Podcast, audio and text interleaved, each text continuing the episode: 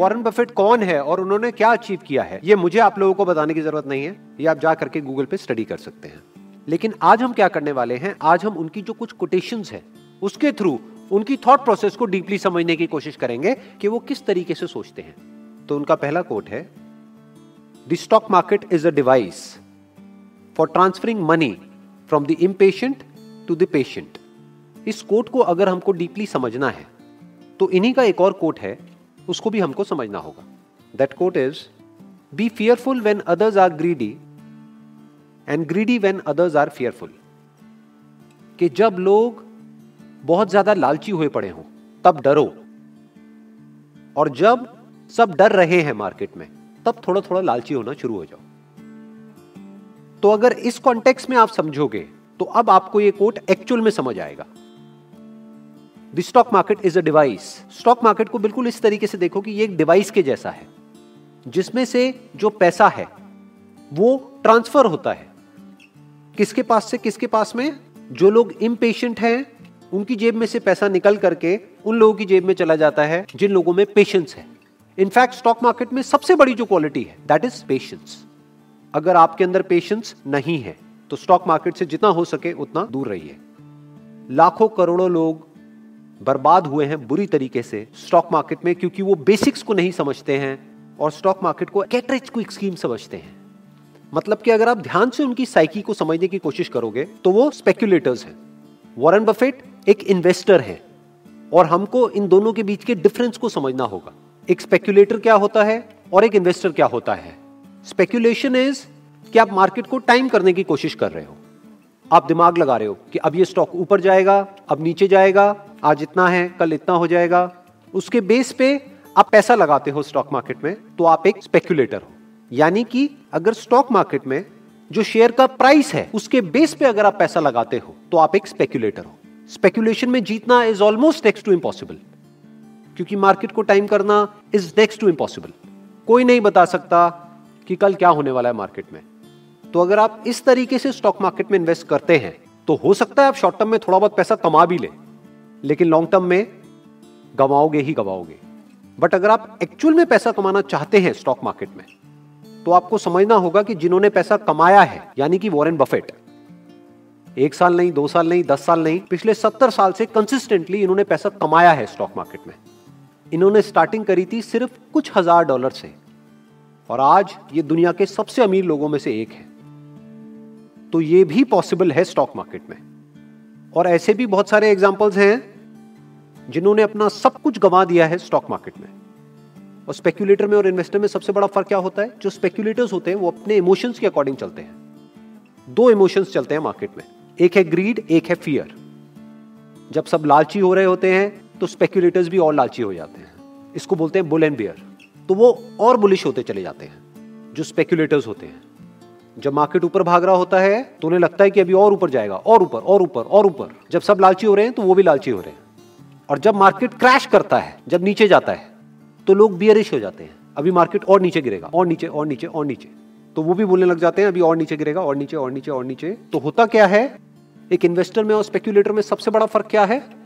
जब एक स्पेक्यूलेटर खरीद रहा होता है तो जो रियल इन्वेस्टर्स होते हैं, वो बेच रहे होते हैं।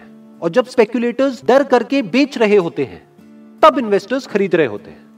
और अगर आप एक रियल इन्वेस्टर हैं, एक इंटेलिजेंट इन्वेस्टर हैं तो आप कभी भी पैसा गंवा नहीं सकते लॉन्ग टर्म में। और अगर आप एक स्पेक्यूलेटर हैं तो लॉन्ग टर्म में आप पैसा कमा नहीं सकते। जो आदमी इम्पेशेंट है, यानी जो अपने इमोशंस के अकॉर्डिंग चलता है, वो पैसा गंवाएगा और जिसमें पेशेंस है, वो पैसा कमाएगा। तो अब कितना पेशेंस चाहिए? उसके लिए इनका एक और कोट है वॉरेन बफेट का एक और कोट है। उनसे किसी ने पूछा कि आपका फेवरेट होल्डिंग पीरियड क्या है, किसी भी स्टॉक का। जैसे जो स्पेक्यूलेटर्स होते हैं, उनका जो होल्डिंग पीरियड होता है, वो होता है या तो कुछ घंटों का, या कुछ दिनों का, या कुछ हफ्तों का, या मैक्सिमम कुछ महीनों का। उनसे बोलो कि आज ये ले लो, और दस साल बाद ये होगा। कहेंगे, दस साल किसने देखा है? तो उनका जो होल्डिंग पीरियड होता है स्पेक्यूलेटर्स का, वो बहुत ही कम होता है। तो इनसे पूछा किसी ने, आपका होल्डिंग पीरियड क्या है? आपके हिसाब से कितने टाइम तक एक शेयर को होल्ड करना चाहिए? तो उन्होंने जवाब दिया वॉरेन बफेट ने my favourite holding period is forever मतलब हमेशा के लिए। इतना पेशेंस चाहिए। अगर आप स्टॉक मार्केट में एक्चुअल में इन्वेस्ट करना चाहते हैं और एक्चुअल में पैसा कमाना चाहते हैं तो। अब अगर आपको वॉरेन बफेट की जो सक्सेस है, जो मैसिव सक्सेस उन्होंने अचीव करी है, उसके सीक्रेट को समझना है। तो आपको समझना होगा कि इनकी जो स्ट्रैटेजी है, उसकी फाउंडेशन क्या है। वो है ये बुक जो मेरे हाथ में है। इस बुक का नाम है the intelligent investor by Benjamin Graham ये उनके गुरु हैं। आप कह सकते हैं। क्यों? क्योंकि अगर इस बुक को आप पढ़ते हैं तो इसका जो प्रिफेस है, वो वॉरेन बफेट ने लिखा है। और वो क्या बोलते हैं इसमें? I read the first edition of this book in 1950 when I was 19 तब वो 19 साल के थे। I thought then that it was by far the best book about investing ever written और आगे कहते हैं I still think it is आज भी। वो यही सोचते हैं, इतना कुछ अचीव करने के बाद भी कि स्टॉक मार्केट इन्वेस्टिंग की जो बेस्ट बुक है, वो ये है। तो अगर आप सिंसियरली स्टॉक मार्केट में पैसा कमाने का सोच रहे हैं या स्टॉक मार्केट में एंटर कर रहे हैं तो ये बुक आपको पढ़नी ही होगी। अगर आप पूरी बुक नहीं भी पढ़ते तो इसमें दो चैप्टर्स हैं जो वॉरेन बफेट ने खुद स्ट्रांगली रिकमेंड करे हुए हैं। वो दो चैप्टर्स आप पढ़िए तो आप कह सकते हैं कि इस पूरी बुक का जो क्रक्स है, वो दो चैप्टर्स के अंदर है। That is chapter number eight and chapter number twenty इस बुक में से कुछ पॉइंट्स हैं जो मैं अभी यहाँ पर टच करूँगा, जिससे कि हम ये डिफरेंस को समझ पाए कि एक स्पेक्यूलेटर में और इन्वेस्टर में क्या डिफरेंस होता है। इसमें कहा जा रहा है stock is not just a ticker symbol और electronic blip it is an ownership interest in an actual business with an underlying value that does not depend on it share price ये इस पूरी की पूरी बुक का essence है। ये इस इन्वेस्टमेंट फिलोसफी का एसेंस है क्रक्स है। जो वॉरेन बफेट ने कहा कि मैं हमेशा के लिए एक बिज़नेस को होल्ड करना चाहता हूँ, उसका मतलब क्या है? एक इन्वेस्टर कैसे सोचता है कि मैं मालिक बन गया हूँ, उस कंपनी में उस कंपनी का शेयर खरीद करके। ये सिर्फ़ बोल करके आपको खुश करने के लिए नहीं है, ये फैक्ट है। मालिक कौन होता है? एक शेयर होल्डर और उस कंपनी के जो डायरेक्टर्स हैं, वो एक्चुअल में उस कंपनी के इंप्लॉइज हैं, जो काम कर रहे हैं। आपके लिए। किसके लिए? मालिक के लिए। मालिक कौन है? जो शेयर होल्डर है। वो जो काम कर रहे हैं, उनको तो सैलरी मिल रही है। बट प्रॉफिट किसको मिलता है? शेयर होल्डर को मिलता है। तो शेयर खरीदने का मतलब क्या? मालिक बनना एक बिज़नेस के अंदर, एक बिज़नेस को ओन करना। अगर ऐसी थिंकिंग आपकी है तो आप एक इन्वेस्टर हो। स्टॉक मार्केट सिर्फ़ ये नहीं है कि प्राइस ऊपर नीचे हो रहा है। इनफैक्ट प्राइस का उस बिज़नेस से in majority of the cases दूर दूर तक कोई कनेक्शन ही नहीं होता है। हो सकता है बिज़नेस की वैल्यू बहुत ज़्यादा हो, लेकिन प्राइस बिल्कुल ही टूट गया हो। बिकॉज़ के अभी इमोशंस ठीक नहीं है लोगों के, उस बिज़नेस को लेकर के, या कोई नेगेटिव न्यूज़ आ गई है। दूसरी तरफ़ से यह भी हो सकता है कि बिज़नेस में बिल्कुल भी दम ना हो, बिल्कुल बेकार बिज़नेस हो, लेकिन जो उसका प्राइस है शेयर का प्राइस है, वो बहुत ही ऊपर हो। तो जो इन्वेस्टर होता है, उसका कनेक्शन मेनली इससे होता है कि बिज़नेस में कितना दम है। कि अगर वो बिज़नेस स्टॉक मार्केट में लिस्टेड नहीं भी होता, और मेरे को वो बिज़नेस खरीदना होता तो मैं कितना पैसा देता उस बिज़नेस को खरीदने के लिए? वो पहले ये वैल्यू कैलकुलेट करता है। फिर उसके अकॉर्डिंग देखता है कि जो प्राइस मैं पे कर रहा हूँ, वो उस वैल्यू से कम है या ज़्यादा है। अगर कम है तो बहुत ही बढ़िया है। इसका मतलब सोना हमको पीतल के भाव में मिल रहा है। और अगर ज़्यादा है तो इसका मतलब पीतल हमको सोने के भाव में मिल रहा है। बिल्कुल मत खरीदना, चाहे पूरी दुनिया खरीद रही है। इस कॉन्सेप्ट को इन्होंने कहा है margin of safety chapter twenty पूरा इसी के बारे में है कि हमारे जो इन्वेस्टमेंट डिसीज़न है, वो गलत भी हो सकते हैं। तो एक मार्जिन ऑफ़ सेफ्टी होना चाहिए। यानी कि जो बिज़नेस की एक्चुअल वैल्यू है, अगर आपने उतने में या उससे कम में खरीदा है तो आप सेफ़ हो। बट अगर उससे बहुत ज़्यादा महँगे में आपने खरीद लिया है तो आप अनसेफ हो। कभी भी वो प्राइस क्रैश कर सकता है। इसमें एक और एक बहुत ही कमाल का एग्ज़ाम्पल दिया गया है चैप्टर नंबर एट में, कि अगर आपको दो चैप्टर भी ना पढ़ने हो और सिर्फ़ एक ही चैप्टर पढ़ना हो तो वो है चैप्टर नंबर एट उसमें मार्केट को एक नाम दे दिया गया है। स्टॉक मार्केट को एक नाम दे दिया गया है मिस्टर मार्केट आप इमेजिन करो कि आप एक बिज़नेस को ओन करते हो, जिसकी की वैल्यू है एक हज़ार डॉलर और ये मिस्टर मार्केट है, रोज आकर के आपके घर की घंटी बजाता है और आकर के आज आपको वैल्यू बताता है कि आज जो आपका एक हज़ार डॉलर है, वो हो गया है ग्यारह सौ डॉलर का। आपको खरीदना है, आपको बेचना है? और लेना है तो और ले लो, बेचना है तो बेच दो। और कल आकर के घंटी बजाता है कि आज वो हो गया है आठ सौ डॉलर का। फिर आकर के घंटी बजाता है कि आज हो गया है चौदह सौ डॉलर का। तो ये मिस्टर मार्केट क्या करता है? ये आकर के डेली आपको प्राइस बताता है आपके बिज़नेस का, जो एक्चुअल प्राइस होना चाहिए आपके बिज़नेस का, उससे दूर दूर तक मैच नहीं करता है। इनफैक्ट मिस्टर मार्केट को इन्होंने एक बड़ा इंटरेस्टिंग नाम दिया है। वो है सेटिफाइड लुनेटिक लुनेटिक का मतलब होता है पागल या बेवकूफ़, कि वो पागल है। वहाँ पे लॉजिक काम नहीं करता है। इमोशंस काम कर रहे होते हैं। ये बुल और बियर और कुछ नहीं है इमोशंस है। ग्रीड ऑफ़ फियर काम कर रहा होता है। लॉजिक नहीं चलता है। हो सकता है एक बिज़नेस की वैल्यू हो सौ रुपए और वो बिज़नेस का प्राइस हो दस रुपए। ये भी हो सकता है एक बिज़नेस की वैल्यू हो सौ रुपए और उसका प्राइस हो दस हज़ार रुपए। तो कोई लॉजिक ही नहीं है। तो जो इन्वेस्टर्स होते हैं वो क्या करते हैं?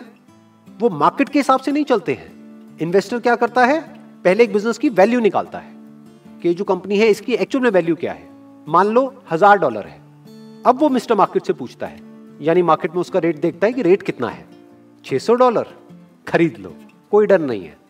अच्छा वैल्यू है इस बिज़नेस की हज़ार डॉलर कितने का मिल रहा है? दस हज़ार डॉलर दूर रहो। चाहे पूरी मार्केट पागलों की तरह उस स्टॉक के पीछे भाग रही हो। चाहे वो स्टॉक मार्केट का फेवरेट स्टॉक हो बट उससे दूर रहो। पैसा कमाया जाता है लॉन्ग टर्म में बेस्ड अपॉन कि उस बिज़नेस की वैल्यू क्या है। तो आपको बिज़नेस की वैल्यू कैलकुलेट करनी आनी चाहिए। आपको कुछ बेसिक रेशियोज के बारे में पता होना चाहिए कि ईपीएस क्या होता है पीई क्या होता है। ईपीएस मतलब अर्निंग पर शेयर उसका प्राइस से क्या कनेक्शन होता है। कंपनी की ग्रोथ कितनी है पिछले पाँच साल में? टॉप लाइन कितने से ग्रो करी है? बॉटम लाइन कितने से ग्रो करी है? फ्यूचर में ये कंपनी क्या करने वाली है? किस तरीके से करने वाली है?